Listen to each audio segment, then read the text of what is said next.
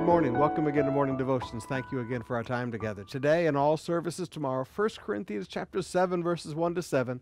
Paul teaching the church of Corinth that, you know what, it's a beautiful thing to have sex within marriage and everyone should have their own husband or their own wife. It's a great study. We look forward to seeing you there. But right now, I want you to come with me to Ezekiel chapter 2. Ezekiel chapter 2 and listen to what God speaks to Ezekiel.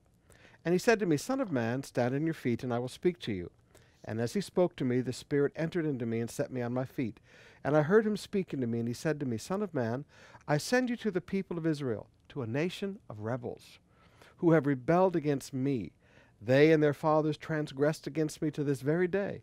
Their descendants are also imprudent and stubborn. I send you to them. He going, Lord, I want to go to the hungry. But he said, You know, sometimes I call you to go speak to the stubborn and rebellious.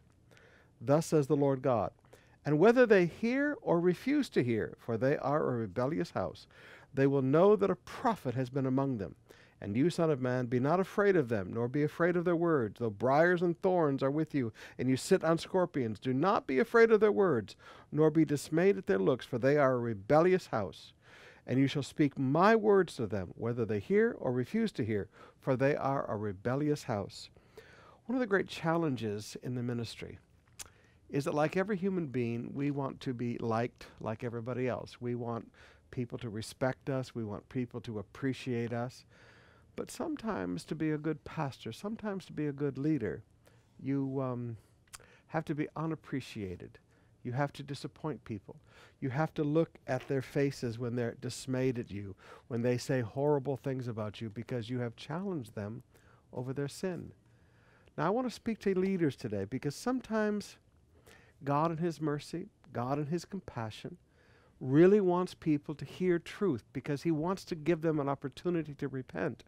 So He sends us to insolent, rebellious people, people who are just, ah, I mean, they're very difficult people to deal with. And we go, God, I don't want to deal with people like this. I want to, I want to talk to hungry people, people that want the word.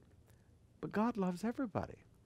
So sometimes, young pastors, one of the sufferings that we go through is that our own self esteem is going to be a little challenged and maybe even a little damaged because we're going to go to people who want to make us afraid of their words, want to make us afraid by the faces that they they show to us and the anger and hostility that's on their faces as we teach them the Bible. But God says, don't pay attention. Don't pay attention. Don't be atten- pay attention. I'm sending you because I want them. I love them so much. I want them to know that a prophet has been among them. I want them to know that I love them and I sent truth to them. Now, I feel like I'm speaking very specifically to some pastors today, some young pastors, and you want to quit because, you know, you're you're preaching to people and they're just staring daggers back at you. Well, sometimes that's what you do.